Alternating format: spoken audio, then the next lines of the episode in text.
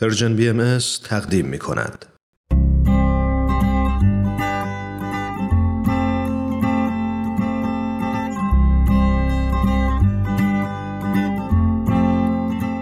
پاراگراف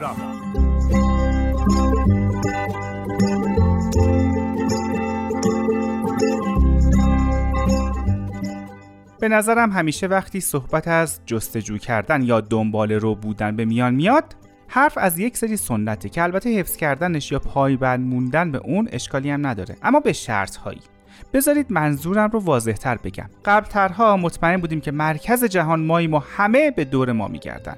یکی دو نفری که دلشون نمی‌خواست این صحبت رو از پدر مادرشون قبول کنن چیزای دیگه متوجه شدن.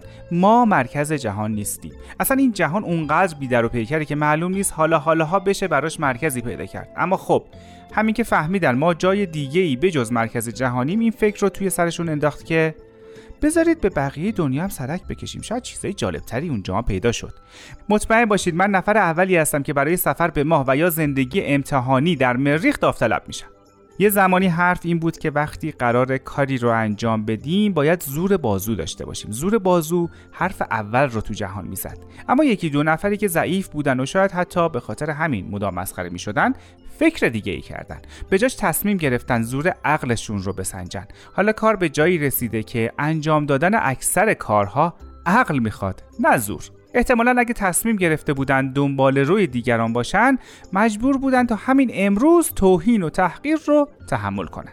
یه زمانی برای درمون کردن بیماری ها کارهای عجیب غریبی انجام می‌دادن و راستش از ده مورد نه تاش جواب نمی‌داد. ولی به هر حال سنت بود و واجب. اگه همونها رو ادامه می‌دادیم و دنبال چیزای جدیدی نمیگشتیم چی می‌شد؟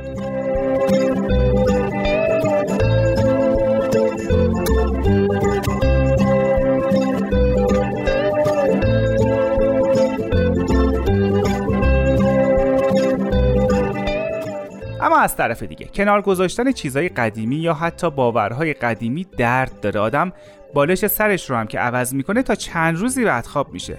وای به حال این که بخواد قبول کنه زمین گرده. اونم زمینی که جلوش صافه و صافیش رو می‌بینه. آدم مدل موهاش رو هم عوض می‌کنه چند روز جلوی آینه خودش رو نگاه می‌کنه و متعجب از قیافه ای کسی که توی آینه او رو نگاه می‌کنه.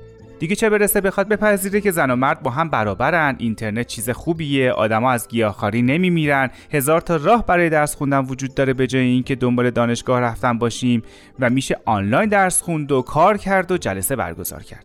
حالا تمام اینها به کنار کشف کردن لذت بخش نیست. زمانی که چیزی رو می‌فهمیم و به قول ارشمیدس خدا بیامرز فریاد می‌زنیم یافتم یافتم.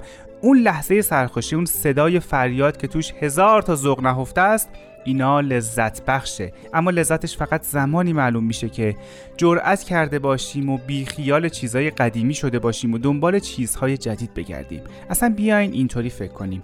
میریم و حسابی جستجو می‌کنیم. تهش اگه چیزی دستمون رو نگرفت میچسبیم به همون قبلیا. اما خیالتون راحت. احتمالش فقط یه درصده.